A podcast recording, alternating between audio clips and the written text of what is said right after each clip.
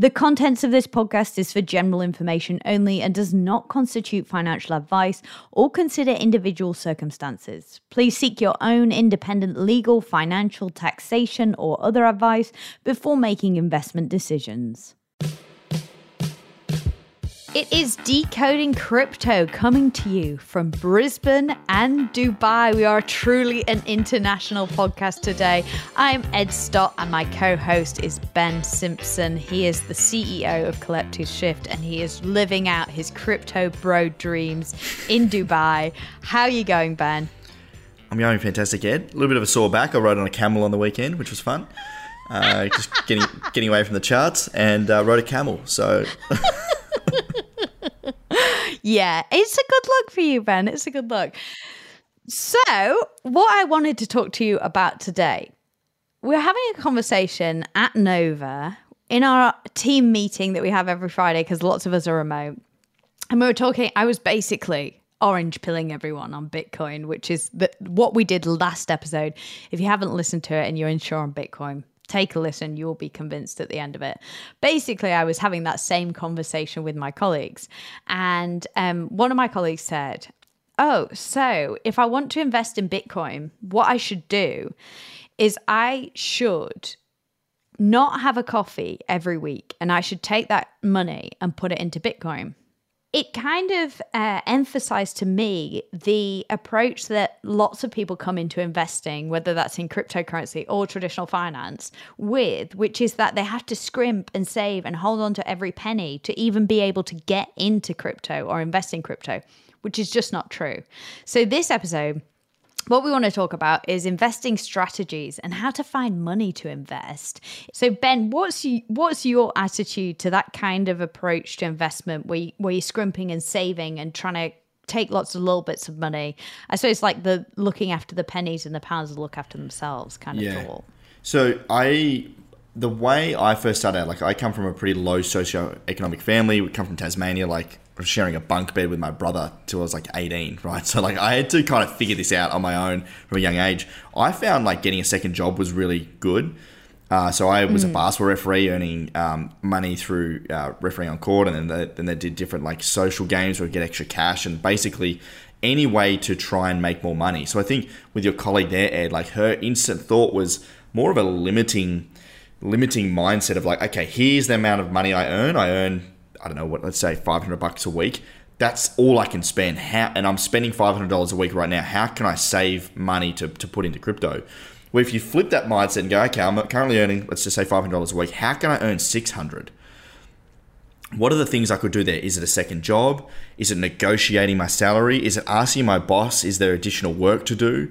Is it taking my skill set and then becoming you know, offering it to other people, other businesses, becoming a consultant, going on Fiverr. So Ed, for example, you're like a you know a wizard when it comes to podcast editing. Like if you were looking for more cash, maybe you could go on Fiverr and offering your podcast services to someone else on top of Nova. For me, I own, I know crypto. I could consult other people wanting to get into crypto, or I could go back and basketball referee. Think about ways of increasing your income. The other way of like looking at saving, I don't look at the smallest denominator factor. Like if I let's say, for example, in my business, we need to make some cuts. I'm not looking at the small subscription or looking at the coffee bill I make. I'm looking at the big, mm. fat expenses. What are the big things that I can make today that are going to change that? Is that my, from a personal level, is it my rent?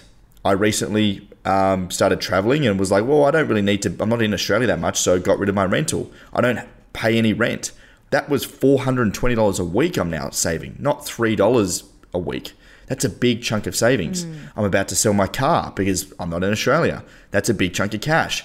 These are things where like we're talking bigger lump sums of money where we can either save or increase that are going to give us a bigger substantial investment or opportunity to make more than trying to just save on the little it's not that you can't do it you know save on your $5 coffee but for me I love my coffee. I'm going to feel like shit. I'm probably going to get less work done. I'm not going to work. I'm not going to want to work more. not going to want to referee because I can't have my coffee in the morning because I feel like shit and I want to go back to bed. I'd rather have my coffee, feel great, do extra work, and make more than do the small thing.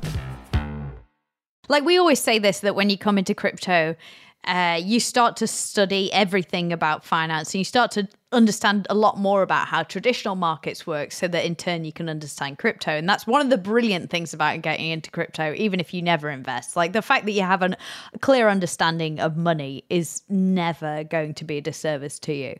But one of the things that I think is really important when you're starting to think about investing and you're starting to think about where you put your money is to go back and have a think about some of those money stories that you tell yourself that no longer serve you.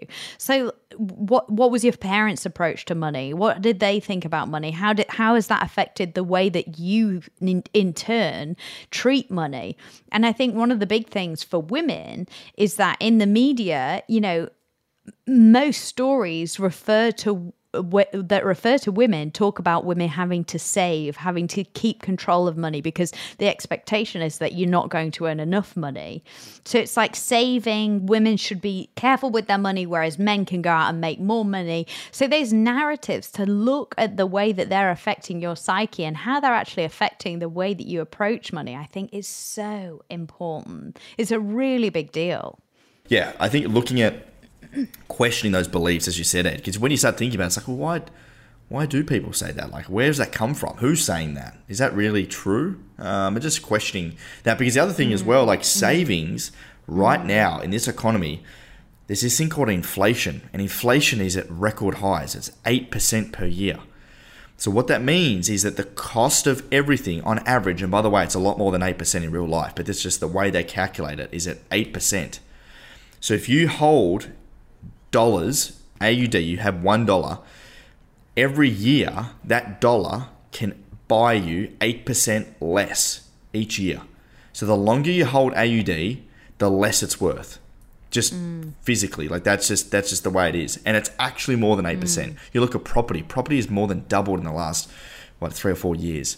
That is the real cost of of inflation. The cost of living is going up, and buying assets like gold, Bitcoin, property are the things that keep uh, your assets moving up with inflation. Cash does not. Cash stays cash. You lose your pur- purchasing power. Yeah, absolutely. And I think the thing is, is that one of the things that puts a lot of people off investing is this all or nothing approach. The idea that if you're not buying a whole Bitcoin or a whole ETH, there's no point in investing when that's absolutely not true. You know, you should put, because crypto is an uncertain thing, you should put in whatever you can afford to lose. So whether that's $100 or, you know, if you're going to put in $100 every month for the next six months, and then you spread out the risk, it's called dollar cost averaging, where you kind of, the rate that you pay for the crypto across that time evens out. So you're not going to pick the top, you're not going to pick the bottom. That's never going to happen. Let go of that. Um, what, but what you do is you spread that cost across those six months. But the way to do it, I think, is to just start. You know, start investing put a bit here, put a bit there, and don't think that because you don't have a lot of money to put in that this is not for you because it absolutely is. And the other thing that people think about cryptocurrency is that, well, I've missed the boat. It's gone. It's done. Like it's, you know, the bubbles popped. It's done. But when you think about how early we are in crypto, you have not missed the boat. You know, and we're seeing more and more uptake. We're seeing governments you know, more investment from governments, more investment from tech sectors. These are all really good signs for crypto. And I think eh, obviously you have to take into account your personal circumstances. And this is absolutely not financial advice, but I'm just saying that I think you can't limit yourself because you think that you have to go all in because you absolutely don't. That's not true. You can do what is best for you in your personal circumstances. Totally agree. And and and, and I'm not sure about you, but I certainly had that unit bias. Like when I get into crypto, I'm like, oh, geez, I don't want to buy a hundred bucks. Like I want to buy a whole Bitcoin. Like you know, I want it all or yeah, nothing. Yeah, I'm a yeah, real all or nothing sort of guy. But the reality mm. is that's not always possible, and you do need to force yourself. So for me, what works for me is that I don't like buying crypto every week and going in and logging in and getting my ledger, and like it's just such a pain in the ass.